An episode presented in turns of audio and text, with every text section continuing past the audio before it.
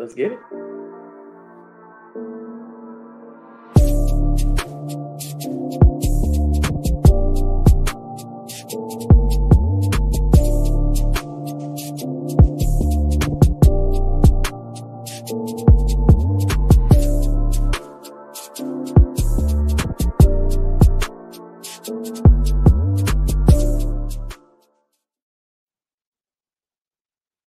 What is good with y'all? This is the Chop Up Show. I am Damo the Political Plug here on another Thursday, ready to chop up and chill, get it in, have this wonderful conversation, man. I am here with the wonderful, best co-host in the world, Toya G.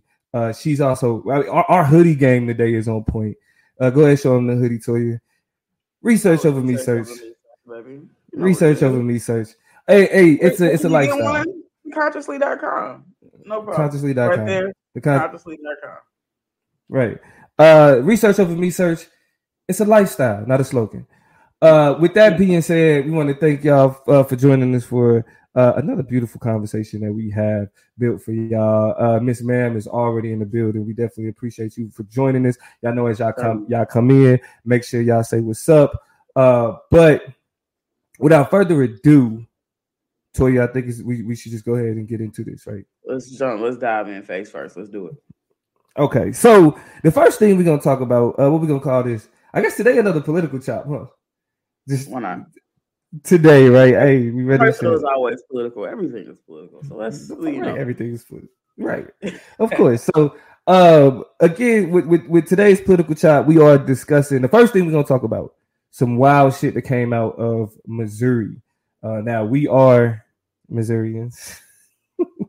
and so, you know, we I like to I like to pay close attention to what's going on and where we at. And what's happening right now, the kind of like the what, what got everybody uproar now, is is it's kind of depressing. It's kind of frustrating, um, and it, it definitely deserves a conversation. And so, uh, Representative Mike Moon, uh, out of Missouri, uh, was having a debate. The Missouri State Legislature was engaged in a debate oh, me, over I want to be clear. Missouri is a very red state. Give you a little context for kind of how clear. Missouri exists in the greater clear. context of what states be doing. Didn't mean to cut you off. You were talking about Mike Moon. Take it away.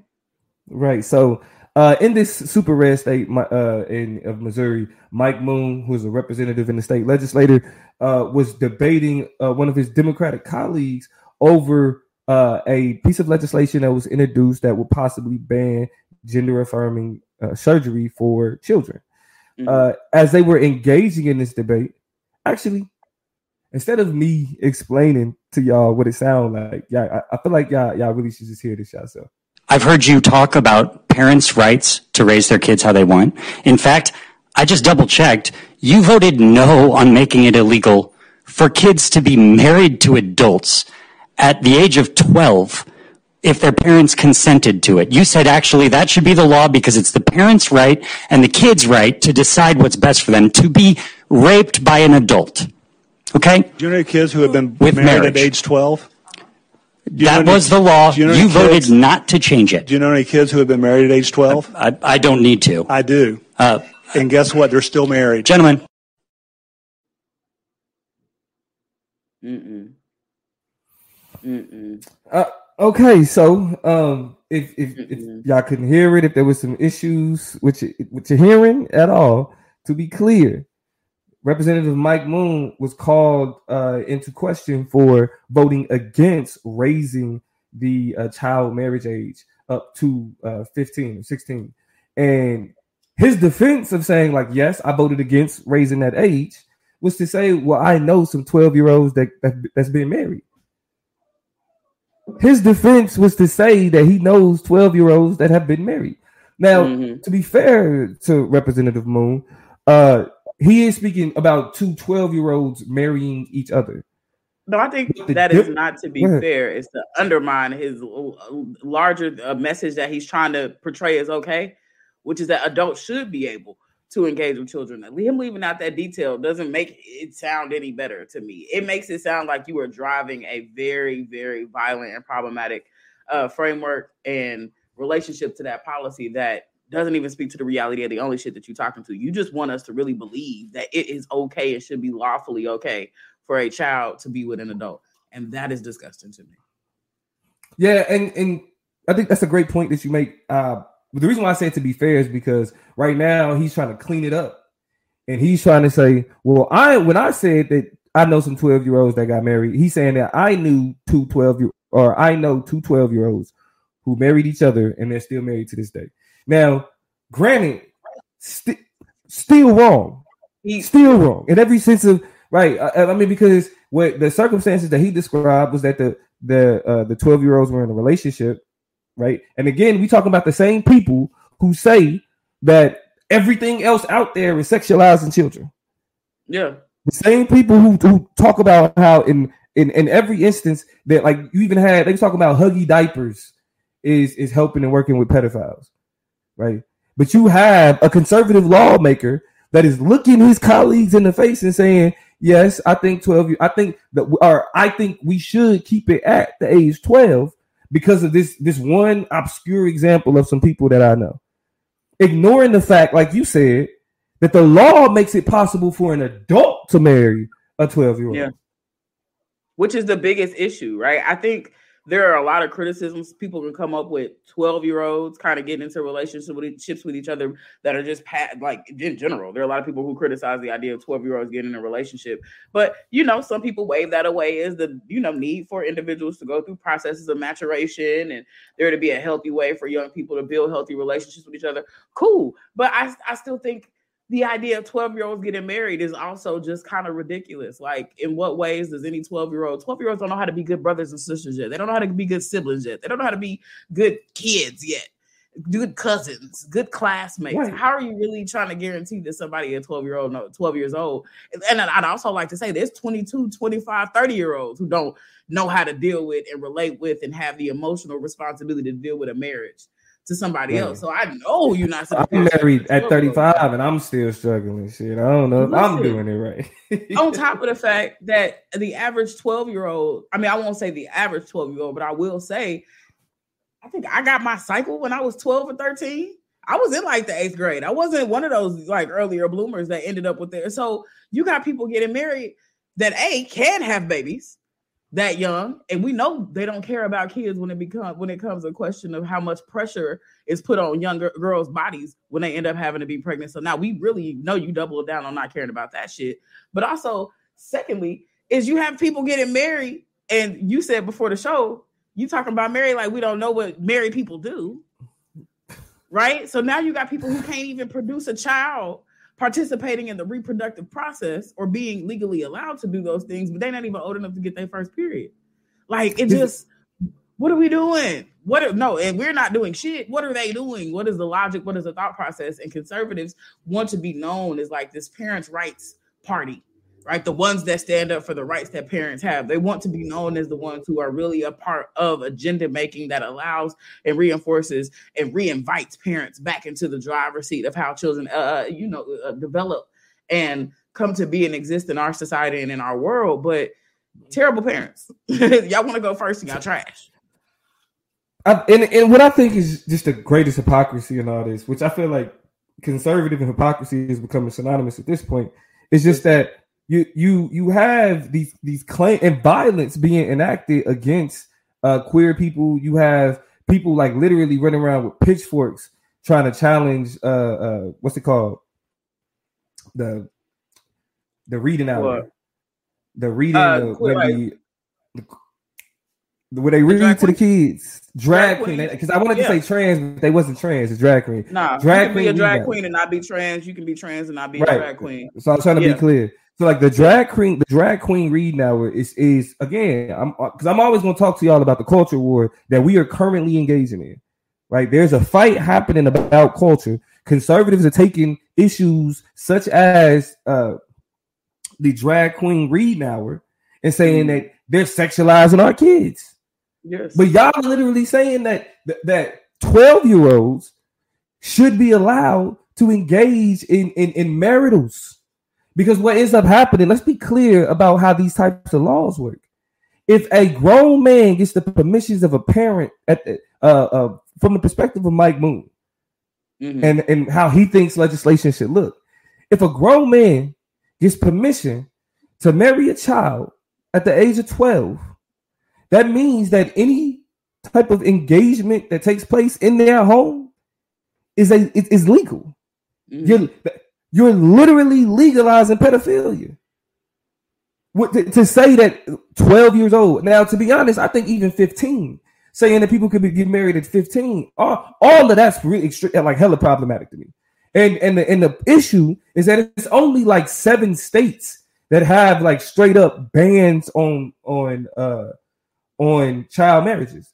Most yeah. states literally give some type of permission to, to child marriage uh for like between the ages of you know 15 16 etc but like we still but 15 16 17 we still talking about minors right?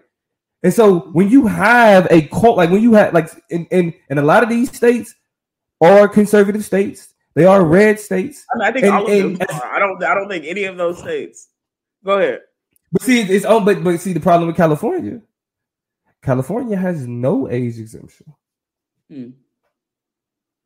Like literally in the state of California, there's no if, if a parent says you can marry this child, the state of California is like, all right, whatever age, that's your wife. That's I mean, and see, but that that's what lets you know as much as we can couch this as a party particular issue, right? One that is consistent mm-hmm. with conservative politics. We also have to recognize the overall freedom and flexibility that a patriarchally and male dominated culture designs desires to design around childhood marriage, right? This is not a solely party based, politic based thing. There are other metrics or matrices of power, things like gender, th- gender, gender, things like sex, right? That allow for men who are largely making these decisions and are big parts of these conversations and are ones who passing this legislation to make it okay. I also think that it's very important to recognize that this whole 12 on 12 action, like a 12 year old can marry a 12 year old, is just literally probably in the minority of likely scenarios for how this shit plays out. Because if I'm just thinking about, I ain't got no children, but you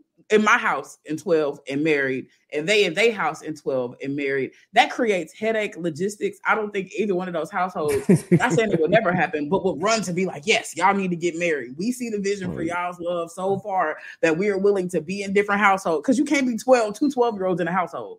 Then you just asking for the house to burn down at that point. So it's not like they moving out and moving into their own space. You likely will have to gerrymander some meaningful uh, uh, and very stressful arrangement for two 12 year olds to be married. So I don't even think that's the majority of the cases. I think laws like this are legalized so that old dirty men can go find young girls, take them back to households where then they're legally bound. You know, you can't uh, uh, uh, criminalize your, your partner, and there are certain legal defenses that you have from being married. There are certain protections that you have, and I feel like it is those situations where it's more likely that they want to go get married to them, take them away from you know the, the the scope of the public eye and from people who can really kind of help them understand and identify things like abuse things like violence things like emotional abuse. Exactly. Exactly. Right? too young to know what those things are. Exactly. And if I isolate you from your care unit, from your support unit, from the people who are able to make those decisions for you, from a mother or a parent that will be able to have you take a sit down after a rough date and say, Oh, babe, what's wrong? Oh, he said, What? Oh, hell no. That person's you, you skip over that whole part of maturation and development where people allow for you to see what a healthy relationship is, help you to understand right. what types of relationships are. And now you only right. get that context for the person you married. How much sense does I, I just I think it's wild, you know, and I, I appreciate uh, our folks in the comments, Hood Therapy, J Universe, for chiming in with us and kind of, you know, sharing our frustration and disbelief in this because I think that's what really makes the whole situation sad. Now, you showing us something, plug, but it's a little glitchy. Is it it's flashing? Yeah, it's doing yeah, it's, like a, it's, a flashing weird. Yeah, but okay, so what was it you were pulling up? It's, it's better now. Talk to us about it. What's up, Winter Dragon? What's good with you? Yeah, so these are all the uh these are all the places where uh it's banned with exception. It's 33 red states that is banned. So Missouri fits within the ban, but with the exception from 15 and up. Right. Mm. Uh, ban with exception means that nah, it's not it, it's not allowed unless the parents say so, you know, those types of things. Um, there are 12 states where there is no minimum age at all. Right. 12 states, no minimum age at all. Four states that uh take it that are banned without exception. No yeah. child marriage at all. Not happening. Uh, and, and so way, those, are, those, are, Delaware, New Jersey, Pennsylvania, and Minnesota. Right. The only ones that got it right. the only ones that got it right is Minnesota, Pennsylvania, New Jersey, and Delaware. Child marriage should be banned. Period. And what's crazy is that this is the type of uh like violence that gets normalized that yeah. we don't that we don't have enough conversations about to know the actual detriment and danger of these types of things right like it's this these things occur like with this many states having exceptions to child marriage these things occur at a much higher rate than we would give it credit for i mean and what you know i want to point out too though that i teach argumentation courses i teach com courses so i have a lot of students give a lot of speeches over current events and current issues that shape our society. And I've actually, because of that, child marriage has been on my radar for a long time. I've haven't been having, I think every semester or so, I have a student who comes in, and it doesn't matter what gender they are, they're just people every semester or so for the last few years who have been like, wait till I tell y'all about this craziness happening right here in our own state and in this broader country. They really out here letting folk marry children. And so you know, it's been on my radar, but to hear somebody be so blatant about it in terms of the representative that um, you know, is was was the major part of this conversation. Mike Moon is his name. Missouri representative. I have no desire. I have no desire to indulge in. Her. That's why I need to say, what's his name again? That man uh, who said that weird shit from the state of Missouri. Um, is is one voice amongst many who thinks it's absolutely okay, not only for twelve year olds to get married or participate in that institution, uh, but shit, clearly it's twelve states or so that you could be nine you can be eight. As long as your mama all right with it, as long as your mama and your daddy is smooth, then y'all can be out here doing whatever. So it's it's rough. It's so rough. then so then my question my question to you, Toya, is what is it what does it mean for conservatives to go on this this you know this uh you know again this culture war mm-hmm. challenging queer politics challenge, i mean even you can have disagreements about you know what uh gender affirming surgery for for youth right? That that could that it could be a health, it could be a conversation to be had. Mm-hmm. But can you have that conversation when you're literally advocating for children to be able to, to be in uh like literal legal marriages? That that means that they that the, the question of consent becomes very iffy. You feel me? Like like like king like even even the conversation of raping your wife Mm-hmm. You see what I'm saying? Mm-hmm. Like that, that becomes that much that much more iffy. And So like, uh, what does it mean for conservatives to have a perspective on sexual uh, on uh, sexualizing children when it comes to gender affirming surgery, but not when it comes to actually being engaged in like marriage? I think that it means obviously that they are walking, talking contradictions who are terrible at defending the needs of children as opposed to the rights of parents to determine what children need. And and and what's the scariest part of that? That there is not enough people to point out the contradictions. Like literally, there are enough people that agree with them and affirm their politics. Or here's my favorite part: affirm so many other uh, parts of uh, Republican or conservative politics that they're willing to take the bullshit like this and run with it because it already aligns with so much more that's on the agendas of conservatives. And so, what does it mean? I think it means that it's contradictory, but there are not enough people who agree with the lack of logic. There are just so many mental gymnastics you have to go through to believe in the conservative agenda to really invest yourself in conservative politics. I think that's what confuses me because y'all want to put kids first and y'all know what's best for kids and you know what, what hurt what won't hurt kids and what will help kids, but you will let these same kids go get shot and killed at their schools. Right, you know what's best for kids. You know what work hurt kids, but you will let that same child die on a uh, a, a a table. This same child that I got a got pregnant from this old ass man, body wasn't ready to take it. You would have that same wife go into a medical facility and die on the table because they wouldn't be able to get an abortion to get rid of that child because their body wasn't built and That's made to have it. The That's mental gymnastics. That's an interesting intersection. I'm just like it, you it just is a very like, real you can't, you can't you can't run past that. The same people that will tell you that abortion should be ill, like should be banned in every instance. Yeah. Will also tell you that a grown man should be able to get a 12, 13 year old pregnant whose body has not, like Toya said, developed enough mm-hmm. to where like childbirth is her body can deal with it. Yeah. So, man. So, but let, so let me ask you. Go ahead. Hmm, no, you go ahead. I'm just. No, okay. So the, the next, so the next question, the next question I have is as much as we hear in all this controversy that we hear from conservatives, do we take conservatives serious when they talk about protected, like over sexualizing children? Because they're the loudest voices, mm-hmm. right? Like, I mean, and, and from and from the way that I would answer that question is that I think that is I think it's I think it's possible to take the sexualizing of children serious while not taking conservative serious. Because with, what happens is when you call them in the question, what they try to tell you is that, oh, you don't care about the, the children. You don't care about what's happening to our children. Motherfucker, neither do you. Yeah, you know what I'm saying? Because like, this is what I think What's Dragon is getting at. The Dragon said, uh, not everything is okay as a parent. Like in Virginia, kids can get medical care without parents because of Christian scientists. And so I think there's a constant battle, a constant back and forth to figure out just what you having had a child makes you and it puts you in a good position to decide about. Or just because you had a child, what equips you or qualifies you to make half the decisions you make in anyway. Right. But right. my bad. I didn't mean to cut you off, but I just thought that that was a good kind of connection to what you were getting. Well, no. Well, no. Well, well. So, so how? So, like, how would you articulate like disagreeing with with with conservatives in in their approach to defending children, but then at the same time still like letting niggas know, like, yes, sexualizing children is a bad thing. Period. Right? How? Like how?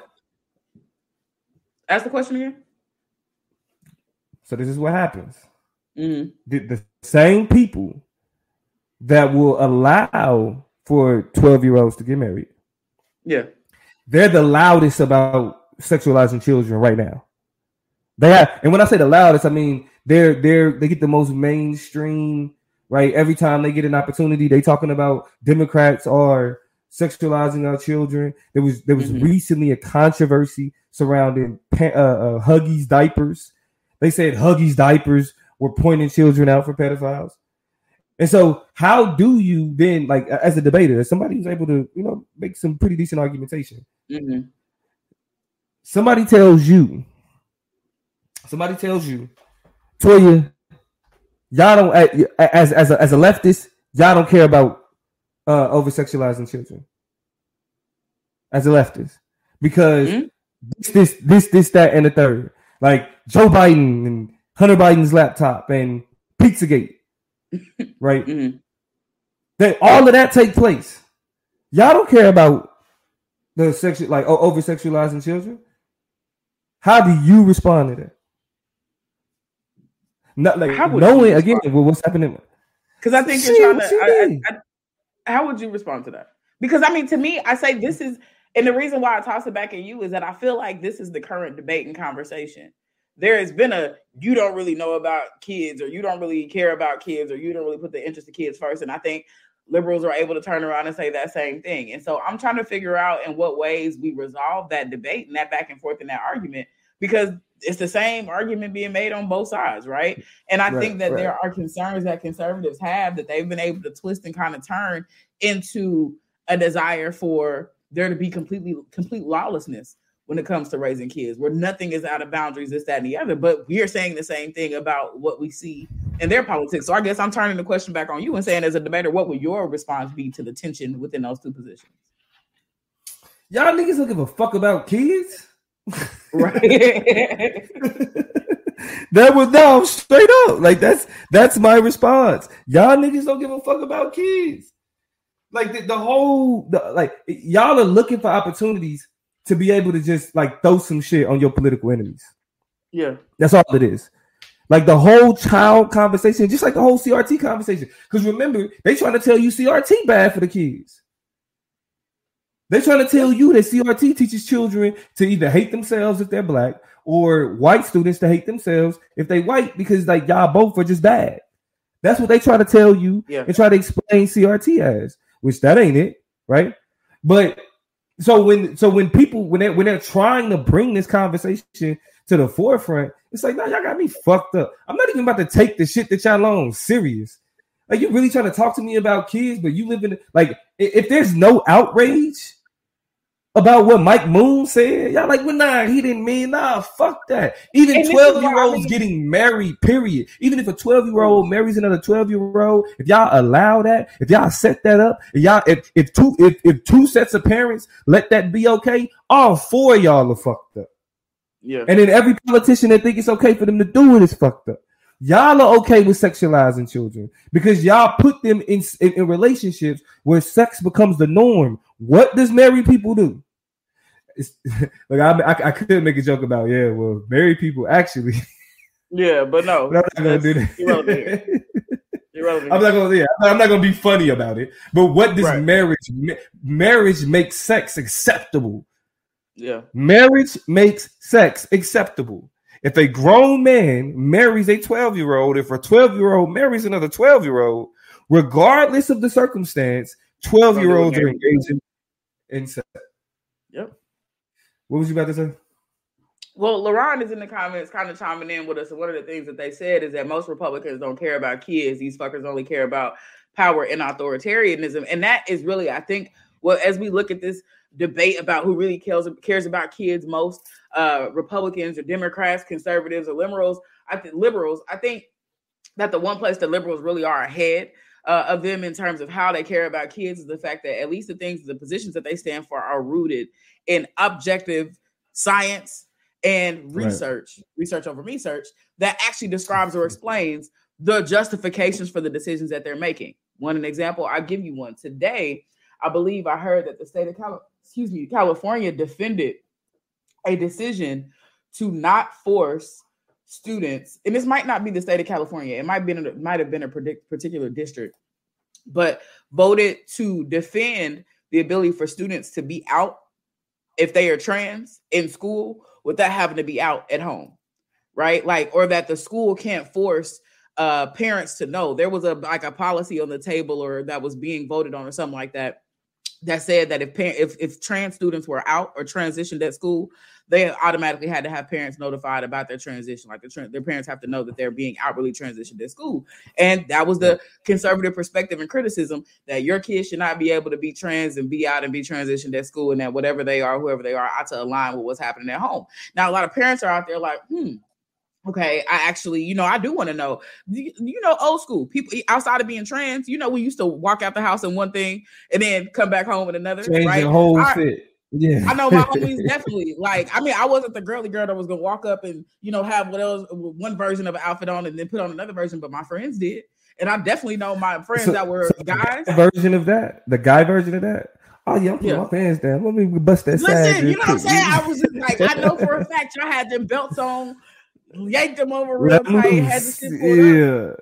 And then we got to the schoolhouse and that shit was nowhere to be found. And so, but what we see, and one of the reasons why that particular policy change was not able to be uh uh uh defended is that um what we see is the reason why that policy change wasn't able to be defended was that uh they pulled on the research, called on the research about trans students and or trans kids, and recognized that sometimes and a lot of times in their transitional phases of their young adult lives and in their lives in general, some of their biggest bullies, some of their biggest uh, uh, uh threats, some of their biggest sorts of viol- sources of violence are in the home itself. They don't have trouble mm-hmm. being their true and full selves out in the community and in the world. Cool, yeah. They struggle with the targeting, bully, bullying, and violence that they get at the crib.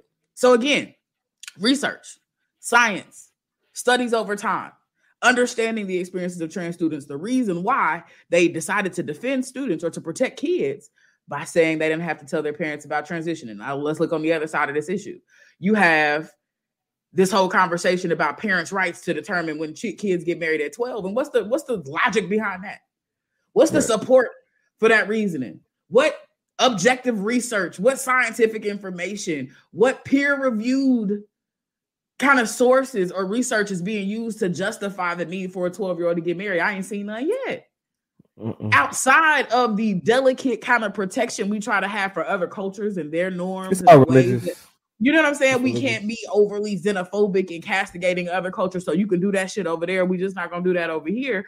But besides right. that, what credit? What what justification do you have? Yeah, I'm There's sorry. None. Even even because, uh, and that's what I and I agree with what you just said to the umpteenth degree. I, like religion is not an excuse to marry a child at all. Your your spiritual background, your spiritual belief is not an excuse to marry a child. Those things just are not it. They're not conducive, right? Like, it, I mean, I think there's a biological reality, and then there's a there's there's a moral standard to where you know we've we've reached a place in society with a part of the reason why we moved away from our religious uh, control of, of of our society has to do with the fact that what certain religious perspectives allow. And I'll, you know, I ain't gonna go too far because we're about to move on to the next part of the conversation. But the one thing I do want to point out is that, for example, when Mike Moon, uh, and I, and I was I was I, I wasn't trying to pull this up at that moment, but I did want to show this screen real quick again, just the article so people will know who we talking about. So when you talking about, hmm, I need to talk shit to my legislator. This is somebody you need to talk shit about, right? Especially if you live in the Republican district. Um, and that is when when you have uh the thing that the, the thing that we need to make sure that that we're that, that we have a full understanding of is that these are the people that dictate all like how our communities are ran, how these like how our communities are operated. And so when we start having conversations about like what's allowed in the home versus what's allowed in school, right? Like what protections exist where, you feel me? Like like I said again, when we're dealing like these gen- issues of gender, issues of race, issues of sexuality are so subjective that they require debate to be understood, right? Like I feel like me and Toya, it like y'all y'all know how tight we are, but at the same time, uh, amongst these issues, we have strong disagreement, mm-hmm. right? So it's like so. Uh, I mean, in terms of like race and other things, like uh to be clear, so, we agree on. You should not be able to. We agree on this, though. you feel me? We agree on this. Children should not be able to to to marry. Period. Like I think, like that's the place where we have to get to, to where there are certain things that aren't up for question. There's certain things that are up for debate, and whether or not a 12 year old should be engaged in a in a, a, a like it, whether or not a 12 year old should be in any serious relationship, right? I wish I would have came home talking about telling my mama as a 12 year old I got a little girlfriend.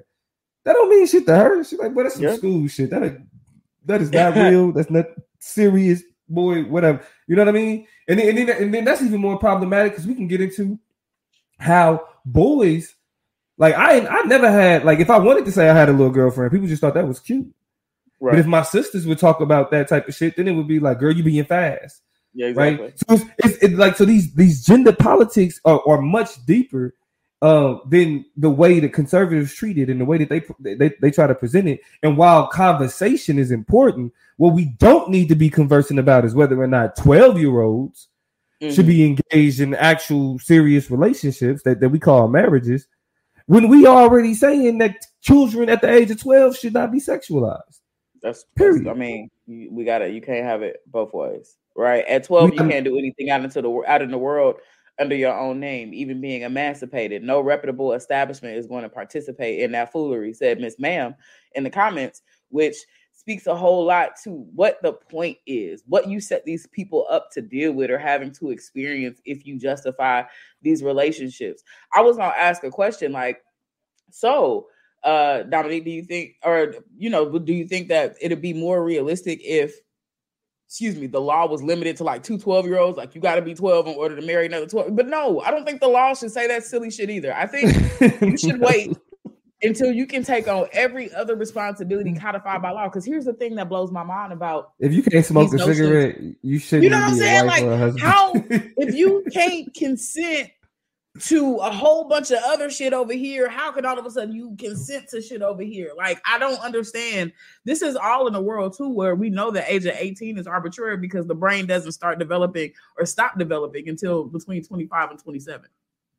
Right. So there's a bunch of things that I would even argue that even 18 year olds shouldn't be able to do, but that's the line everybody chose. Why not stick to that one? What logic, what sense does it make to start picking out and parsing out and all of a sudden assuming that people are more ready at this stage to do this big life altering, changing things, but they're not old enough in this world to do these big life changing, life altering things? Like the logic just doesn't add up. That's really, I mean, uh, beliefs and politics and morals and ethics aside, values aside. I just like shit that makes sense. I think that's what perplexes me about conservatives is and, and and a lot of people who defend any line or any stream of thought that can be woven back to their particular school of thought is that shit just don't be making sense. Don't be making sense. Really don't be making sense. I think just even outside of what I believe, I think about the other shit. There's just no consistency there.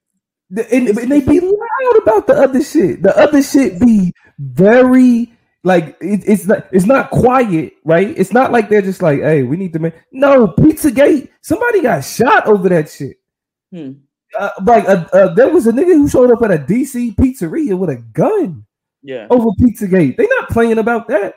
But y'all got y'all got politicians that literally look at like, uh, like they look at a 12 year old and say that's that's marriageable age. So to put a cap on this part of the conversation, um, we can't allow conservatives to run with the we protect children narrative when you have child marriage so rampant throughout this country. I mean, yeah. they even like as much as they hate California, they all all they gotta say is like, hey, California you don't have a child. Hey, you can you can get married as a child in California. You can mm. get married as a child in California. That's all you. That's all you got to say. But they not even focused on that, which tells me that it, it's more about like these made up stories. It's more about the conspiracies than actually addressing what children are actually what really what really going through. Because yeah. while they while they're while they're doing like exposes on Planned Parenthood, how about we understand the role that like that uh or the circumstances that are being created for children in California knowing that if your parents say that you can get married, that you done for. Yeah, you done. Right? Like y'all, y'all trying to like, and this this is a tip. Conservatives, y'all hate California. Bring up the fact that there is no uh, no no no legal age where a parent can say they can they hey a six month old hey you can have my six month old married boom in, in the state of California that's a possibility. So if y'all want a reason to get on a high horse, you have one. But the reason why we know that y'all really don't care about this shit is because y'all don't even take the low hanging fruit. Yeah. you know what I'm saying? Um, so with that being said, uh, we can transition into the next part of the conversation. Uh, Before we transition over, I want to let the folks listening know that next week we are going to take a little break, a little pause, a little moment next Thursday for dash two zero. Uh, it's the plug's anniversary. So uh, we gonna let the plug have some time off to handle that business. I'm gonna take some time and recalibrate and do some things, and we're gonna gear up for the last week, uh, the 27th of April, to come back.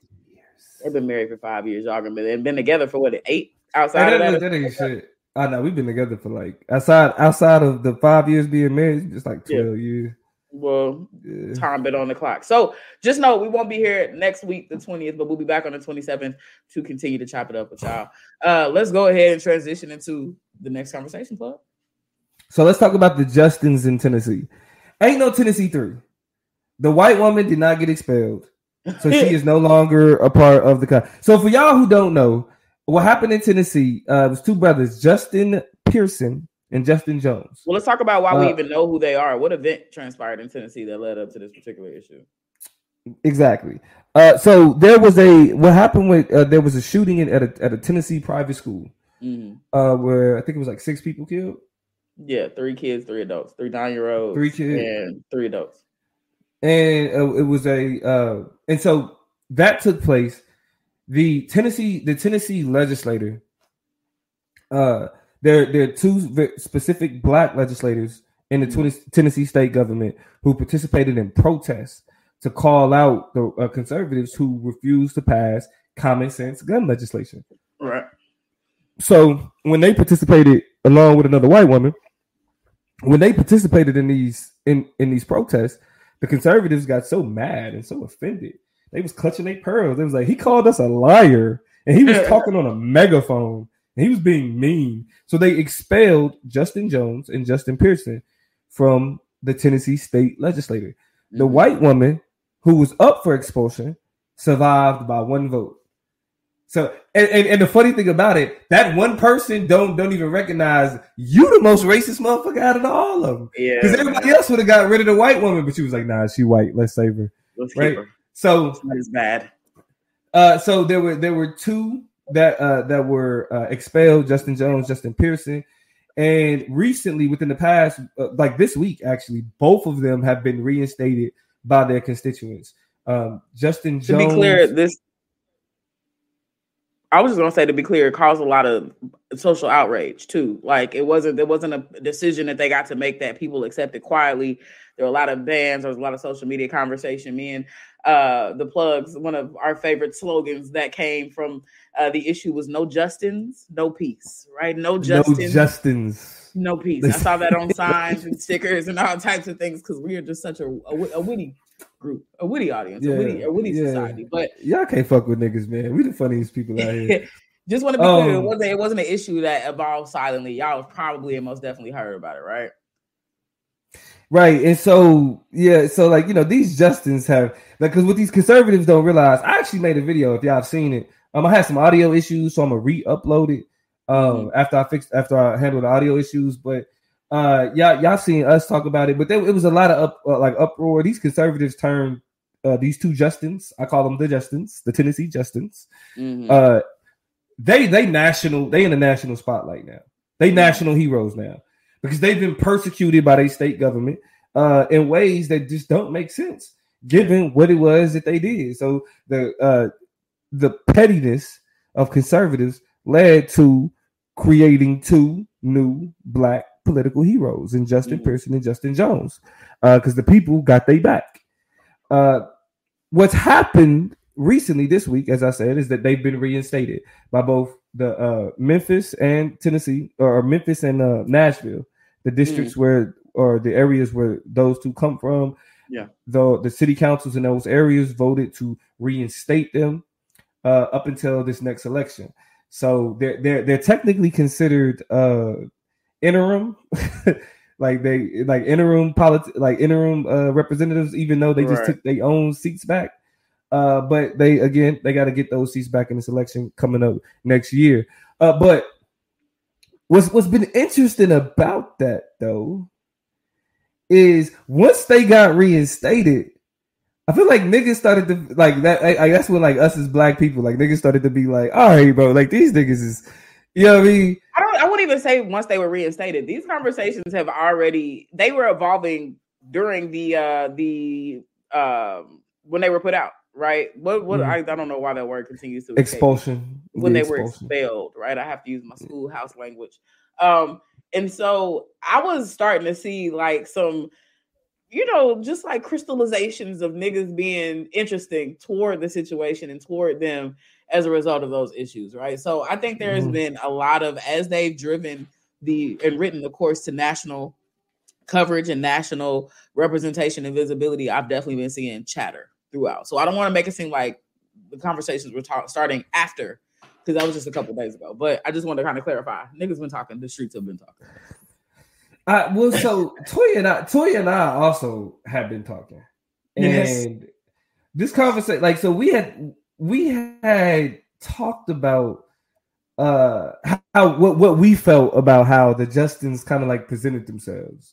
You feel me? Uh, there were certain things that we looked at that we thought were right for conversation.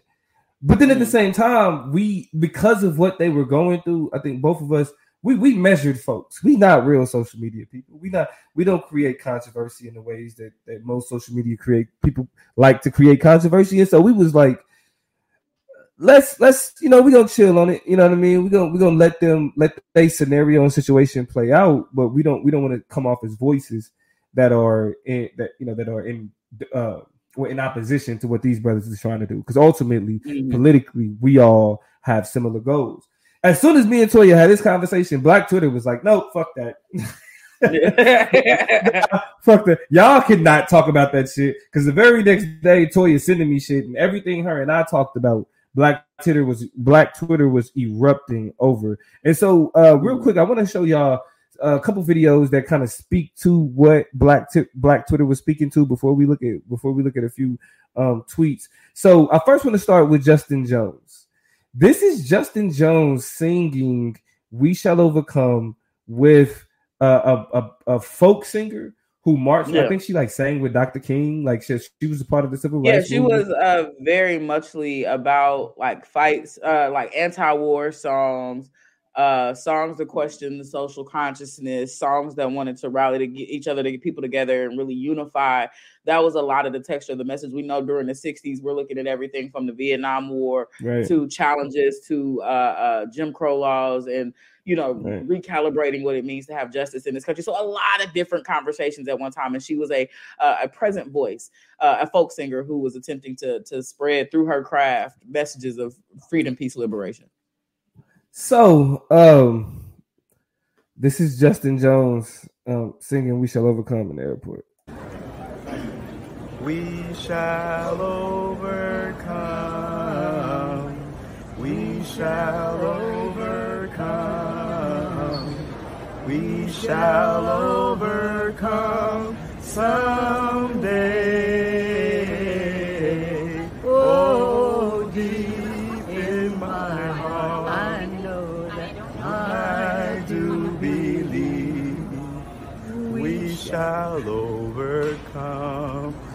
Someday.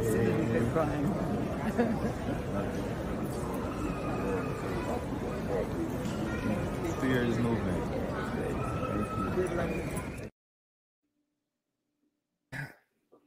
mm-hmm, mm-hmm, mm-hmm. Okay. Well, so that, listen, I'm, I'm, gonna tell y'all what I told the club. The, one of the things that pisses me off the most about this video was that he let her take the runs. She said, "Oh, D." Was she took the, oh, but she is the professional singer, so you got to let her take the runs. Sure, you got to let her take the runs. Okay, okay. Targets. But hey. so it's twenty. It's twenty twenty three, and niggas is singing civil rights spirituals. Yes. Okay. Okay. Uh, Justin Pearson. Let's let's take a look at uh what how he expresses his uh, political activism.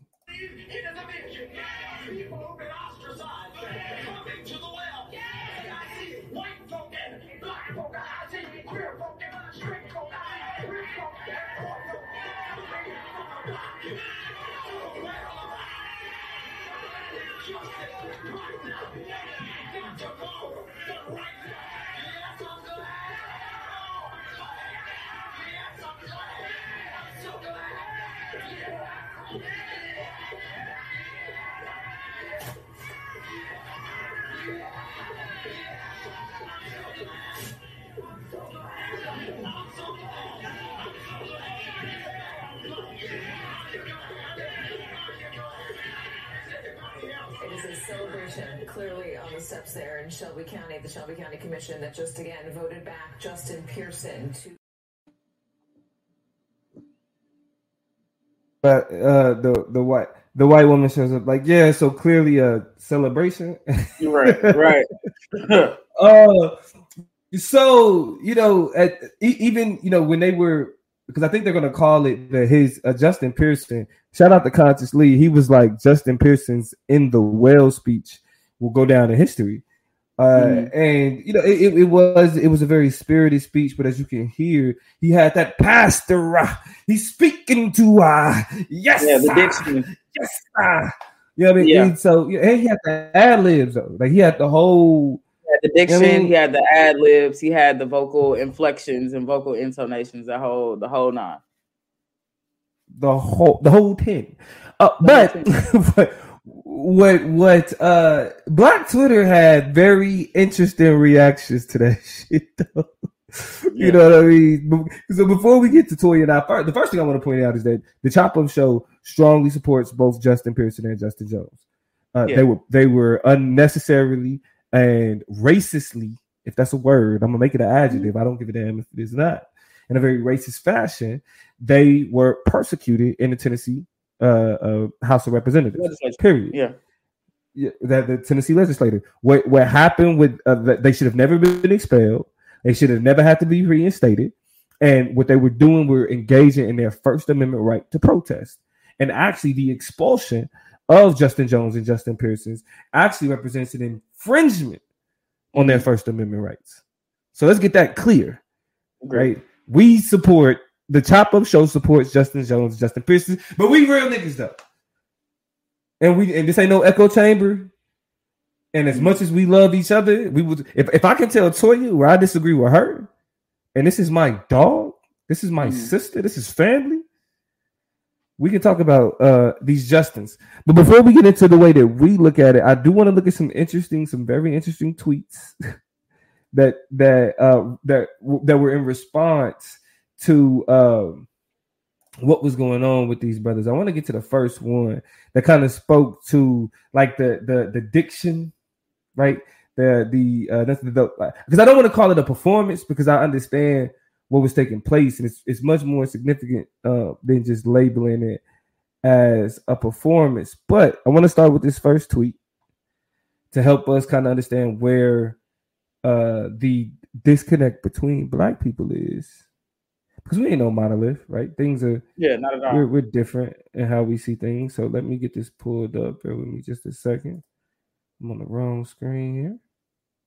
Um, two, I, I think while the plug is kind of pulling it up, I want to be clear about my position of, and I think that's going to come out of like uncertainty. I don't think it's a matter of sides to be taken in any of this because we're just happy that they have been reinstated to be able to do the job that they were elected to do. But I think so much of people's responses and the conversations we're having about the displays the Justins put on are like, is that shit old and antiquated? Where does where does Christianity and faith really fit into the conversation? Let alone the role of our our, our policymakers and the people who make decisions, uh, especially the ones who claim liberal politics. We know what what faith and religion play, what role it plays for conservatives, but I don't think we often see. Uh, we see black spiritual leaders and black spiritual people, but we don't really see young black, very religiously inspired individuals on a regular basis and how they feel their position. So it's just a lot of back and forth about how we deal with and how we interpret and value a lot of that shit. But you got the first tweet pulled up. Let's look at some of these. Yeah. And that's what I want to be clear too about the plug. I was a youth pastor coming up. Matter of fact, youth leaders in yeah, the church. Yeah, man. Like Toya, that Toya, uh, Toya was much deeper in the church than I than I'm pretty sure I was. But like every church I went to, I was actually that was my family's church. Mm-hmm. Like my my my great grandmother, my grandmother, my father, we all grew up in the same church. Uh, so and it was a it was a it was Saint Matthew AME Zion Church. And if you know anything mm-hmm. about AME Zion churches, them came out of free slaves. Them was black people taking control of their own spiritual understanding, even though it was still Christianity. Mm-hmm. And so Jay, Uni- Jay Universe said that religion would be a red flag for me. We're gonna talk about that we're gonna talk about it, J Universe. That's why I want you. I, I want your input, Miss Ma'am, when a dragon, and everybody else watching. I want y'all input because we're gonna take a look into how certain people, like us as black people, are responding uh, to to this display. And so, first we have here uh, from Drew comments on uh, Twitter. Y'all see, I ain't logged into Twitter because I, I don't be on Twitter like that. Toya sent me this, so so so uh, let's go ahead and get into it though. Uh, Drew comments said the Justin Pearson stuff has shown me that a lot of black people on Twitter didn't grow up around black people. Toya, what is he speaking to? I mean, I think he's speaking to, and I and I don't know if he's correct in this assessment, but he's speaking to like the traditional black church experience, experience the traditional black spiritual experience that is part and parcel with a lot, clearly not all, obviously not all, but a lot of black people's you know, Sunday morning weekly routines. And whether or not they still do it to this day remains in question. We know that often, I mean, a lot of different demographics in the 2023 world, a lot of people in the United States are less religious when it comes to participating in religious services and going to church. But at some mm-hmm. point in their maturation, they had experienced what we saw basically at Justin Pearson's uh, uh, uh, announcement of his reinstatement, which is very boisterous celebration, repetition, uh, uh, Southern Baptist diction, and a really very familiar uh, relationship with uh, in Tennessee, expressions of excitement, right? A little bit of shouting, a little bit of screaming, a little bit of hollering. He came about that jacket real quick, and what he said, what what Drew comments, I think, is also getting at is I saw in a couple of different places people saying, you know, he was trying to act like James Brown. You know, James Brown used to come out of his clothes and ah, and, you know, do his, do his hand back and do whatever. And it's like comments like that let you know that not everybody grew up in the church. Not everybody has that frame of reference. Not everybody thinks to or points back or connects that back to something that they've seen. And so I get what he's saying. I don't necessarily know if I agree. And I think that it, the comments like these are what turn black people into a monolith or one, you know, homogenized group instead of the very diverse group that it is. But I see what he was getting at. So, in response to your specific criticism, just about the and, and his criticism and, and, what he was getting at, um, Anthony Hegler on Twitter said, "Grew up in well, grew up in the black church, and I dislike the 1963 voice." right. So, and, and, then the the comment up under it says it was too coordinated to be a coincidence. Um, looks to me like a lot of them got talking points from somewhere. Money talks will sell their souls to get it. Now, I'm not going that far, right? That that second comment kind of takes it to the conspiracy level, but that first comment kind of speaks to more of the conversation that you and I was having about growing up in the black church and still being like, nigga, it is 2023. Mm-hmm. right? Like, well, like I, I, mean, if we still trying to do the Creflo dollar, like I right, but you know what I mean? You see, for me, that was my original criticism. And like when I sent it to you originally, I was just like, what year are we? What year is this? And I think with the other Justin, with Justin Jones, I very muchly am still kind of, and I think that's something we got to circle back to is like, I think the year is more relevant in terms of time mm and timing for that particular strategy of singing kumbaya songs in the airport and shit. But when I think about Justin Pearson, yeah. I think and the, and I kind of pulled away from that criticism of being like, bruh, like you kind of trying to do it old school because it's the South. It is Tennessee. It is a place where his family and his uh, background and his upbringing is very much rooted in the church. And I feel like, if I'm not mistaken, I, I, saw reports of him having intimate relationships with spiritual leaders who are in his family, growing up a certain particular way, and even having his own background in pe- preaching or public oration that has always kind of had tinges of that in it. And so, while uh, there were a bunch of people posting videos, well, why does he talk like this in these instances and change his voice in these instances? It's because real preachers when they go home they not like hey uh, can i have some chicken? Uh, can you turn that light out before you go upstairs? Uh, hey did you lock the front door? Uh, nobody's talking about like that all the time. But when individuals from a certain background want to speak emphatically from the south in particular with that rich southern baptist tradition that's what you're gonna get out of them. And i think that kind of has to be all right I don't think everything has to be usurped and grouped and scooped as a comment. I mean, as a as a performance, as much as it could be understand of just people being who they are. And I never want to take away the possibility of people. And you, you I mean, we, we got actors, we got pretenders, but I feel like at those heightened moments of passion and of uh, uh, adrenaline, the real version of people often jumps out and leaps out, even when they don't necessarily naturally go there. You know what I'm saying? So I just I want to I feel a way about completely typecasting him as a, you know, a a caricature of what he should have right. been because I feel like he was just in his bag. You know what I'm saying? So, so let me ask you this: um, Do you think it's fair? Because you said caricature, but I'll use this word: political theater. Um, do you think it? Do you think it'd be fair to look at their brand of political activism as black political theater? I don't think it's fair because when we talk about political theater, we talking about the putting on, the embellishment, the theatrics for the sake of theatrics that I think has a lot to do with politics. I think we also talk about the juiciness and the salaciousness of a lot of what happens in politics in the ways that like it almost plays like a script. Like I think that's why people love scandals and it's just like Jesus, like this is I couldn't have written this better myself. But I think when it comes to Black political theater, we have to be a little bit reluctant to associate political theater to traditions that we've had in our culture, methods and strategies of resistance, ways of talking and presenting that are presented because stylistically black people just do it differently. You know what I'm saying? Like, and so I'm I'm reluctant to call that those instances political theater largely because I think it erases why we have had to express and speak. We are soulful people, right? Are we not people who talk with a little bit more jazz and razzle dazzle and pizzazz and the average mm. there? And are those things always necessarily bad? I don't think. Don't make me that nigga to you. I mean, I'm just saying, like, I get it. It's not whatever year, and it wasn't a church house, but people have their habits, their tendencies. And I think contextually, you can understand why people do the things that they do without calling it performance, without calling it political theater. And I want to so shout out Winter Dragon. I want to shout out Winter Dragon real quick. I wasn't trying to poop on "We Shall Overcome." It's a beautiful song. It's a it's a union song. It, it is it is a rally song that has allowed it has allowed and continues to allow a lot of people to come together and mobilize under one voice. So I'm not trying to poke holes in that part of it, but I think in the context of the you know, kind of papering over the actual issue of kids being killed at a Christian school.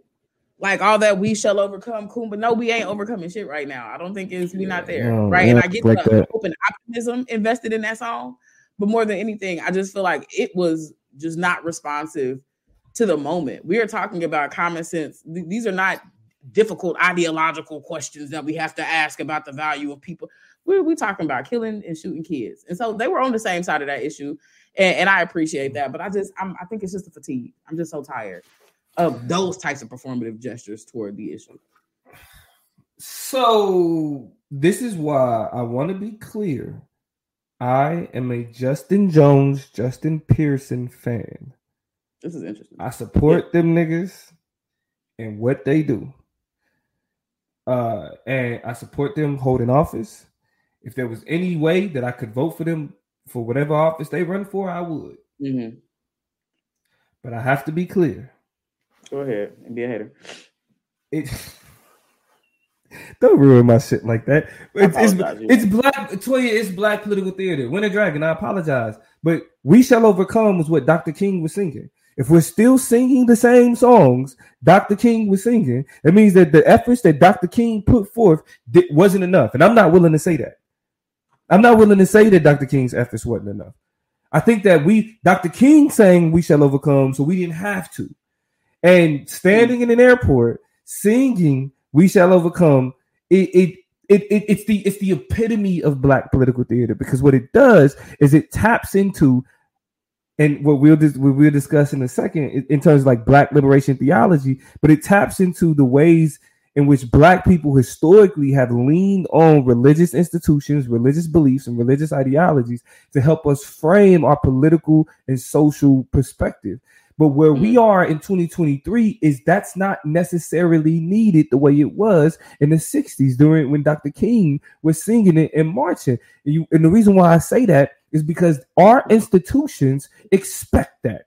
Our institutions respect Dr. King. Our institutions, the reason why we hear we shall overcome is because the, the, the, the institutions that dictate our society have said that that's something that we are finding acceptable. That's something that we think is that's something that we think is uh is is is the the, the the the people, the man is saying that's an acceptable uh level of resistance. Because in, in when Dr. King was singing it, he was a troublemaker. When we sing it today, we're doing it in a legacy of somebody who's revered in this country. That I means, also think it. Go ahead. That means what? Good. Oh yeah. It's, so that means that we got to do something a little bit different because the goal isn't to make them comfortable. We don't want them clapping like, yeah, saying that shit. We don't want them doing that.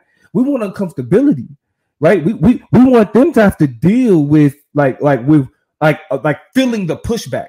We shall overcome was pushback to Jim Crow. Jim Crow no longer exists. We mm-hmm. overcame Jim Crow. So when we sing, so we shall overcome no longer fits the the struggle of today of 2023. But you know, the the part of the and I might be giving too much credit and credibility to it, but I think why, even as I kind of hate on "We Shall Overcome" being sung, I'm in a in a in a position of flux over all of this because I also think it is very haunting, right? And we talk about hauntology in Black uh, uh, uh, critical theory, right, as a conversation about how our ancestors kind of shape and are always ever present with us as we evolve, as we move forward, as we attempt to create new way means of resistance. And I think it is Right. very haunting to hear the same song sung 50 years ago still be uh, repeated, still be sung as people sing arm in arm. I also think outside of the performativity of it, there is something um uh palpable, right, about how eerie it is that the same songs are being sung with the same general messages that people deserve to live free and be free and to have freedom. In this particular instance, is kids should have the freedom to go to school and to Mhm. not be targeted or mowed down, and people should have the right to go to work without being mowed down by uh, ridiculous people with guns. But I think there is a part of that too that says the reason why we're still singing these same ass songs is that we're still dealing with these same ass stupid issues and that we are in the the spin cycle right? Miss Ma'am uh, chimes in on the black political theater question and says, "I don't think it's so much black political theater as it is uh, as it is. That's the biggest example of as black people we have to go off on off of political stages, right? So less political theater and more of these are the images that we see, and I think." with you know the relationship that a lot of people have constantly seen of a lot of our black political figures have also been religious leaders right? I think there's just a level of tiredness and fatigue and exhaustion with that being what is going to be the path to get us out. There are people who are just kind of tired of that being the playbook or the framework that is being used to uh, to accompany what black liberation looks like.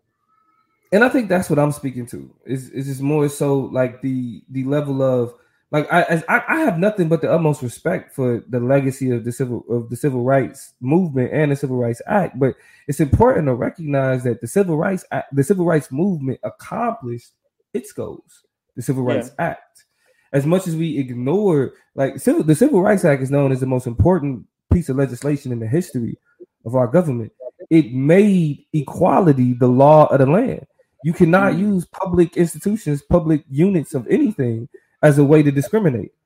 That's significant, extremely significant.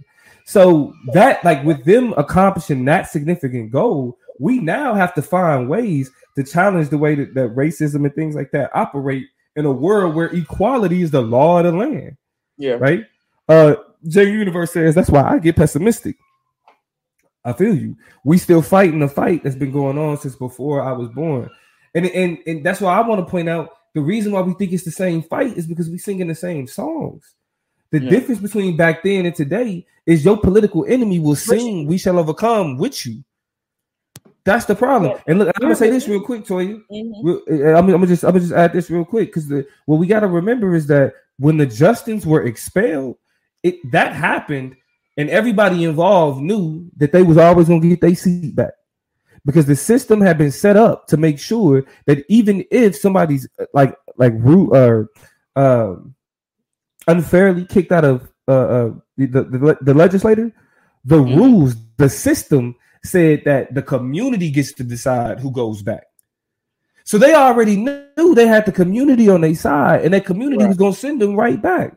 So as much as we want to be like, see, this is a problem with the system we can't necessarily say that because the system was set up to ensure that whatever unfairness they dealt with in the well will be taken care of in their in their local communities. That's why they ended up sent back. They knew they were going to go back, right? And so that's why it's like we got to change our approach to challenging these things because now our criticism of the of the system is is undermined because the system made sure that they got back to where they were. I see that. I mean, I, I, think one thing that I was thinking about, and this is or isn't related to what you just said, but I think it dovetails with something you mentioned a couple minutes ago, is that, and this is this is what is an enigma to me, because we can criticize, we shall overcome. And I'm talking. I want. I hope. I, I hope I'm clear to the people listening. If it sounds like I'm flip flopping back and forth about how I feel about things, it's because this is a very in the gray issue for me. I'm thinking it through it mm-hmm. and about it in real time because I'm trying to figure out what we do with these moments. Case in point people can be over we shall overcome and sick of hearing it or whatever but I and, and then Miss Ma'am even said, "Can we get a sway to God uh flip on We Shall Overcome? Like, can we get a new mix of that thing, like a, a, a you know a chopped up and never slopped up mix version of the song?" And I begin to think about how I think people feel like everything is so corny and so whack. I don't think there is a remix of "We Shall Overcome" or even a new fight and rally song that rally song that people would get behind, particularly black people, because they all they like, yeah, that's corny, that's whack. We don't want to do none of that. And so I think a lot of even the more innovative strategies that individuals have tried to use to gain the attention of the masses or to mobilize and come together, even protest. Black people like, man, I'm sick of you doing that and locking arms and walking in the street and shit. That don't do nothing. That don't materialize anything. And so it's just like people who are damned if they do and damned if they don't. I think that's why public expressions of spirituality, uh, spirituality, and you know, guidance from God and faith, and, uh, and I have joy and I'm happy right now. Like those places are places people end up landing back on because those are the only places where you see people really just get turned up and get excited, right? You go to a Christian yeah. church and find somebody right. who feels like God is touching their heart, they get t- more turned up than anybody I've seen on any street, ready to change or challenge. So you know what I'm saying, or just as just as turned up.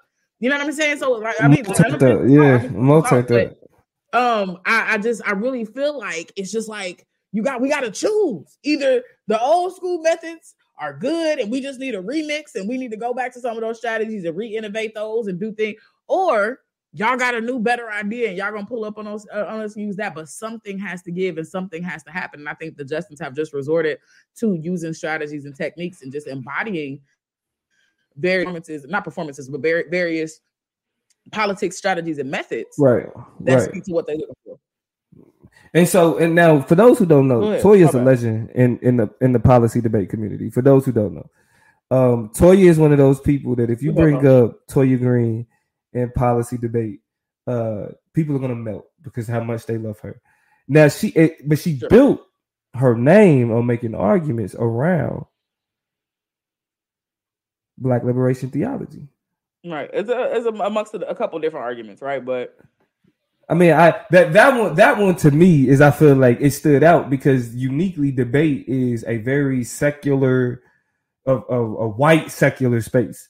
So mm-hmm. to make arguments about Black liberation theology is is is, is full resistance. Mm-hmm. You know I mean, against the the uh, kind of like the pedagogy of policy debate. Um, so I feel like you would be a more like more of an expert in this to kind of break this down real quick. So I want to ask you: Do you believe that like Black Christianity and Black liberation theology have a place in social and political resistance today? I do, even outside of people, um, you know, in their criticisms of Christianity, it is undeniable the role that the Black Church has uniquely played in the uh, resistance, freedom, and liberation strategies of the Black community. Right, James Cone, who is the theorist and social scientist that um, that gives uh, uh, credence to the to black uh, the the black theoretical.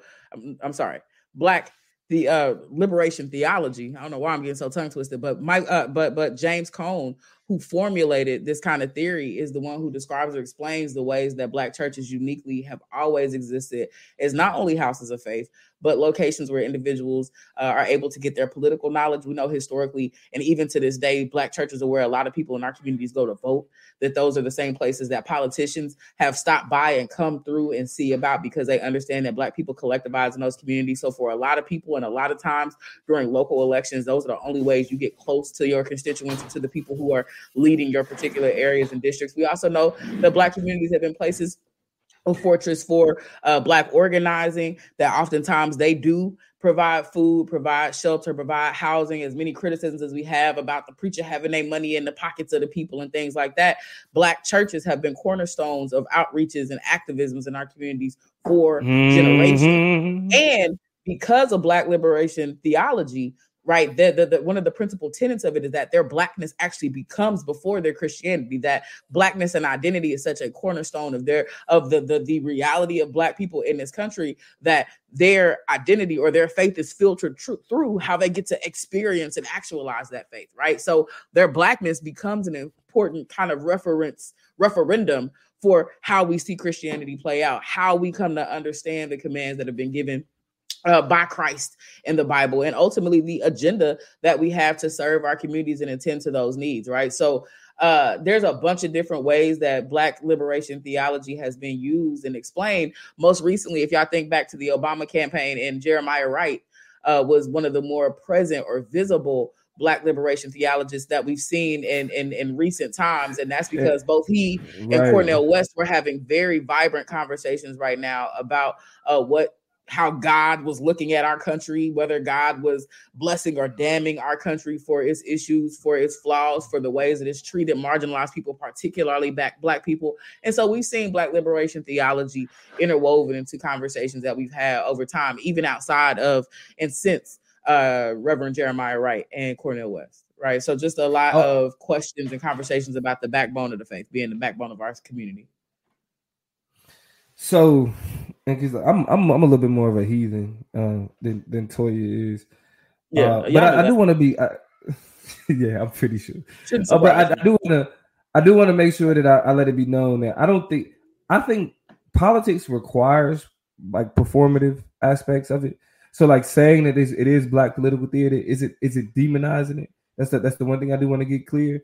Um, mm. because again, as a youth pastor, as a, as a youth pastor myself, I do feel that like how we like how we present information is uniquely us and mm-hmm. because we are spiritual people like like especially us that grew up in the church which which kind of prompted that tweet that we saw it's like when you hear that type of message it's supposed to resonate. You know what I mean? You, you're supposed to tap in, not just politically, but spiritually. And, and I feel like mm-hmm. that's what he was touching on. The thing, the thing I think is the uniqueness about black political theater as opposed to uh, traditional political theater or, or, normative political theater is that normative political theater has no real relationship with anybody or anything. It's only yeah. meant to push or create a narrative. Black political theater, think of it like a Madea play. You felt that shit.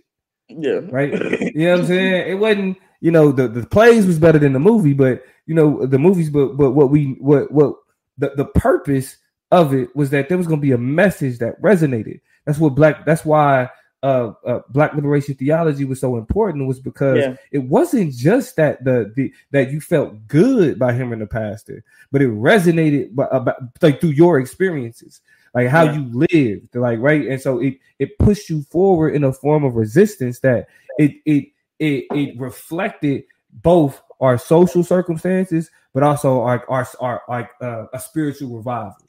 You, you know, and, we we, yeah. we went through like we, we we go through evolutions when we hear like that type of message, like uh, like delivered that way. The the and the, the one thing I say, and I, I'll pass it off to you, is that I believe, however, that we owe it to our ancestors to evolve, mm-hmm. like the the tradition that they gave us. Like I think Dr. King wouldn't want us still singing "We Shall Overcome." Dr. King would want us to have our own mantra that reflects and represents the, the black experience of 2023. Because the, the white man, the white government, the laws, the politics that Dr. King experienced, we we not doing him no favors by saying we experienced that same white man. Because when we, we go out there singing "We Shall Overcome," we not getting no water hoses. They put us on the news. When we go out there, we saying "We shall overcome," we go viral which which means that it's not reflecting the resistance because like uh Gil Gil Scott Heron said, like the it shouldn't the revolution shouldn't be televised. Mm-hmm. So if it's something that's occurring that's shifting the social perspective and the social understanding, then it definitely should not be something that major media corporations are willing to put on their platforms. It should be something that's that, that speak against it. But and, and, but I will say, and then I'll pass it to you cable news and all that type of shit is a part of just the the political game. Period. And yeah. so I, I, it's it's a, it's a thin line that we have to that we have to kind of like play between. But I do think though, with with as much respect that I have for the Tennessee Justins, I definitely argue that, that we and, and them should work towards evolving uh, what what our political resistance looks like. Okay, and then that's I think this is my last kind of thought on this conversation before we start to close it and move. But mm-hmm. I, I, will say this: as we consider ways to evolve our strategies, as we consider ways to innovate and captivate and do uh, a justice to the activisms that we have in our hearts, I would like to warn uh, Black people and people on the right side of right in general to not have this like uh second-hand embarrassment uh, I guess, behind individuals who are on the front lines doing the work, grinding and finding their own relationship to how it is that they work to liberate our people, regardless of the cause, whether it's about Black people, whether it's about gun violence, whether it's about police brutalities, whether it's about how women and non cis men are being treated in this society, regardless of it. I think that you know, I'm, I'm in a weird place because my first impulse was to laugh and crack up when I heard we shall overcome. My first impulse was to be like, bro, you was doing all this shouting and shit and people not really gonna be able to understand it. But I had to check myself because I think uh, it's a question of respectability right? I think when we get the secondhand embarrassment or when we have these responses to these types of approaches and strategies uh, of, of, of protests and things like that, what it is is you kind of being ashamed and, and scared and kind of secondhand embarrassed because either it's not something you would have done or, and I think more importantly and more problematically, and more anti-blackly, you're more concerned about what the white people are gonna think when they see niggas shouting and when they see people, uh, you know, singing and doing what they want to do and resorting to some of these strategies tactics. You're like, ooh, that makes me feel uncomfortable, and I just I don't like it because I think that they think who gives a shit about what they think, and I think a lot of our resistance and a lot of our freedom is going to be uh, predicated off of getting away from what other people think about. I think that holds us back a lot. And I think that it does so on a personal level, on an interpersonal level, and on a, a socio political level. And so to be all cringe or whatever about either something. And it's okay if you opted out of Christianity. It's okay if you've opted out of traditional policy, uh, politicking and policy making and the ways that these conversations play out. That's cool, but you don't have to yuck other people's yums right? You don't, especially if you're not out there with your own strategies and your own relationships and your own orientations and your own theoretical backgrounds, then I think you don't really get the right to be like, oh, I don't like how you did that because what are you doing?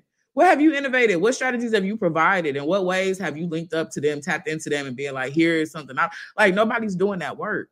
So when it's all said and done, it takes it takes audacity, it takes energy, it takes investment, it takes love for your people to get up behind the mic. It takes that same love to, you know, have that unabashedly, unashamed uh, proclamation of faith and of joy and of hope and of spiritual. It takes it takes it takes some gumption, it takes some energy. So we behind our keyboards, we behind our computers criticizing people who are out there doing the work, and we can't never forget that. And we definitely can't sit up here and be ashamed of them or be embarrassed and you know kind of pull back and retreat from what they're doing because it makes us uncomfortable right? They're doing a whole lot more for them kids that should have never got killed at that school. When it's all said and done we talk about people who are putting on and going up not for their own political agendas not because they're trying to line their own pockets not because they have some political agenda to get on some radar for the future. No they are pissed off confused perplexed upset and unapologetic right? About the ways that young children and people are dying doing regular shit that our society said that we not only need to be able to do, but are supposed to be doing. Kids supposed to go to school, people supposed to go to work, and they getting killed doing stuff that they supposed to be doing. How much sense does that make? Yeah. So you can hate yeah. the way that they are criticizing those things, but you can't get away from the fact that at least they the ones doing the criticizing. That's me. Yeah. So so yeah, as, as, as we as we start to close out, um, I think I think what's important uh, that that I think we we able to recognize as as past debaters as, as a debate coach somebody that's still mm-hmm. in, in the uh, policy debate community is that like, this dialogue is necessary for for growth and and development. Um and while I'll straight up say I'll straight up say I support Justin Jones and Justin Pearson. Um no justice no peace Stop, stop. To be clear, but I, but at the same time, like whenever I hear it, like even I do spoken word. One day I may, I may drop one of my spoken words on the platform, whatever. Why not? I don't do spoke. I don't do the. I live my life trying to understand. I don't talk like that, yo. Like even even when I was a preacher, like I didn't talk like that, right? Like I gotta, I, I talked how I talk. Now that may not be fair because like I've you know, I'm, I've been known as naturally being a good speaker, and so you know, I like how I I'm, I'm able to do me, right? But ultimately, mm-hmm. I believe that we like if we're re- if we really want to show respect to our ancestors and they struggle, and and the things that like the people from just the, our recent ancestors, just the civil rights movement, because you know a lot of them are still alive, people. A lot of like a lot of those people who experienced the civil rights movement, or a lot of them are still here. Yeah, right. And we, I mean, wasn't that long ago. Right. And now, now we are approaching that age to where a lot of them, you know what I'm saying, like are are, are you know up there in age, but the, but what we have to recognize is that the goal for what they were doing was to lay the foundation. They don't mm-hmm. want us doing what they did. They want us doing things that reflect the politics of today. We're not dealing with the same white man. Yeah. The white man today will will hear that preacher shit and be like, he's a great speaker. Right? They'll hear that preacher shit and be like, let's put that on the news. Let's give him an interview.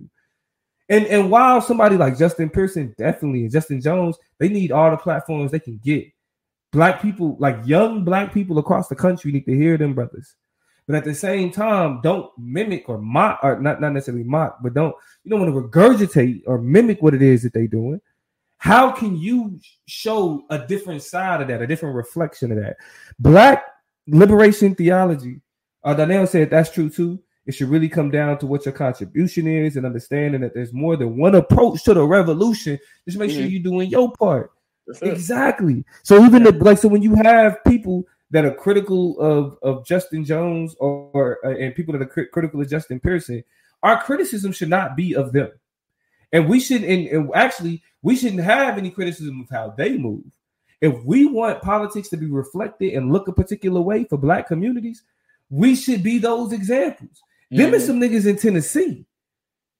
I, am sure that it's a bunch of black people in Tennessee, as, as we saw in the video, that that mm-hmm. resonates with. So yeah. if we like, okay, I want to resonate for, for with politics for people that look like me. All right, I don't need to talk like Dr. King. Yeah. But I still need to make sure that I'm moving with the energy and I'm moving in line with Justin Pearson. I'm moving in line with Justin Jones, mm-hmm. even if I think I don't need to sound like that. Even I if mean, I think that my community don't sound like that. I'll, and I'll allude to some of the other criticisms. I know we're wrapping this up to get done, but a lot of people over the course of Justin Pearson's uh, tenure have been like, "Oh, why you got that haircut? You got that afro? Da da da. You look goofy, my nigga. This ain't the '70s, whatever, whatever." He also has shown up, you know, in dashikis with suit coats over him and was criticized. You know, and it's it's cool if you don't want to put the shiki on, don't put the shiki on. But understand that where dashikis come from on our continent, that is considered to be professional wear and attire. It is what you put on when you go want to go to public spaces and be seen as reputable, as uh, respectable, and as is dignified, right? Their shirts don't have collars on them with buttons going down the middle. That's just not what that looks like. I have taught in dashikis. We used to, you didn't used to debate in dashikis, but me and the conscious league and brother she used to de- debate in dashikis. Right? Rashidi, shout out to uh, political or Perfect Prophet. Shout out to Perfect Prophet. Go ahead. Shout out to the Perfect, Perfect Prophet, definitely, because they, for a while, had an era in college policy debate where wearing the dashiki with the J's was the thing to do. I got my style points from them, but if that's not for you, it's just not for you. That doesn't right, mean it, it has to be criticized. Lee was my brother. You know, not was like Lee is my brother. Like when we debated, even though we had we had different we had different debate partners, but like we was still inseparable. Like the only time we yeah. were separate is when niggas was doing our debates with our own partners. You know what right. I'm saying? Like that's the only time that. But you're not gonna catch me in a dashiki. Not, eh, but it, it doesn't have to do with I because I feel away with dashikis and all those other things. I just don't feel like it's my politic. But with somebody wearing a dashiki on the floor of uh, uh, on the floor of the Tennessee legislature, that is a specific politic that I'm always going to support. Like mm-hmm. the legacy of Dr. King being reflected on the floor of the Tennessee legislature, that's something I'm always going to support. Even if I don't sound like that, I'm gonna stand behind it because mm-hmm. ultimately I know that what though what the Tennessee Justins are doing is is is is something that is is to the benefit of black people as a whole the image of that afro, the image of that know, that that, that uh, ponytail, because Justin Jones is half Filipino. Mm-hmm. Uh, and so you know that the they know what they what you know what their history are and their legacy is. And one thing that that we at like when we came up, when, uh, that was a part of our political maturation was being counter hegemonic. Yes, that means is representing a a a force, representing an influence that goes against the normative instant like powers that operate um that, that we operate within. Wearing that afro, wearing that dashiki pushes back against the normative representations of what power looks like. Because if mm-hmm. because wearing that wearing that dashiki is a reflection of blackness and a white power structure. Yeah. Now, I can go on my you know black nationalist pro black shit, but we're gonna keep it. We're gonna give y'all light work today. You know what I mean? I may not be a nigga that'll wear a dashiki, but you, but I swear to God, I'll fight for a nigga that will wear one in front of, all, eh, like in Congress. I'll fight for a dashiki in the White House. I'll fight for a dashiki in any state legislature in any state capital. Yeah. Right. Like Miss, like like Miss Ma'am said, it is the open display of rep- and representation of black for me because we live in a country that tells us that when you distance yourself from blackness, that's when you able to succeed. When you able to move your remove yourself from blackness. J yeah. Universe said, I just had to Google what a dashiki was. Yeah. we still love you, Jay. We still got love for you, Jay. Don't you worry about a thing. No, no yeah, yeah, it's love. We love we love J Universe and we love his cat. But but we don't it, take a black card. You good with us? You good with us? But listen, I don't care if a nigga showed up with a, a Allen Iverson jersey, some some three times pants, you know what I'm, saying? what I'm saying? And some Air Force Ones on the on, on the floor. I'm gonna fight for that nigga too because that is a representation of blackness. Anytime we able to represent and, and stand for and support black people as a whole, god damn it, that's what I'm doing, even if it's not my blackness. Yeah. Even if even if it ain't what my blackness look like. So um, so yeah, I'm, I'm, gonna give you the uh the last words on this one. My last words are the same as they were a couple moments ago. Quit getting secondhand embarrassment from niggas out there doing the work. It'll take you a whole lot further. It don't really matter as long as people out here getting it in and doing that work and showing up for the call when the call gets put out.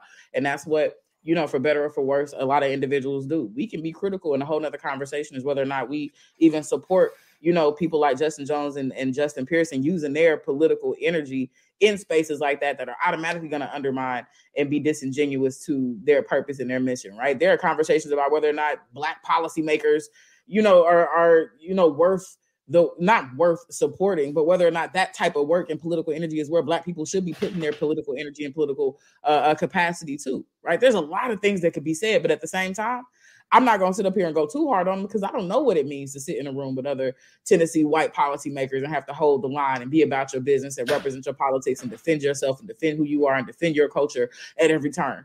So, as much as I don't really agree with the state, with the institutions. I don't think they're going to change. I don't think they're going to make better laws and, and, legislation and gun violence or anything else. At the same time, I know that is one of many front lines we have to be on the fight. And if I'm not going to show up to fight on that hoe, I definitely need to be careful, right, about how critical I am for the people who do. So again, be careful who you put your mouth on. Be careful about how you uh, position yourself to get secondhand embarrassment about something you're not even willing to go out there and create an alternative to. Definitely be careful who you put your mouth on. You definitely, definitely. be careful. be careful who you put your mouth on. But yeah, hey, but don't be it's what like we always say though. We ain't no monolith. Live and let live. Just always hold that ass accountable. Hold and that's a word. That ass accountable. Period. Thank you. Period. You know what I'm saying? Hey, so with that Big being said, it's it's real black leftists, right? Shout real black leftists. Hey, sh- shout out to you. Uh, real black leftists understand that blackness does not look like anything specific, that it's not a monolith, and that we're fighting for the immense, like the, the freedom, right, mm-hmm. and the mm-hmm. autonomy of black people throughout this country. So uh, we'd like to thank y'all for being a part of another chop up. We going we're not gonna see y'all next Thursday. I got my anniversary, so we're not gonna see y'all next Thursday, but uh the Thursday after that, I'll probably do a live or something. Y'all know I'll be popping up. I got some plug explains I want to do. So y'all see me shortly. Uh, but with that being said, we're gonna close the show the way we start the show. We out.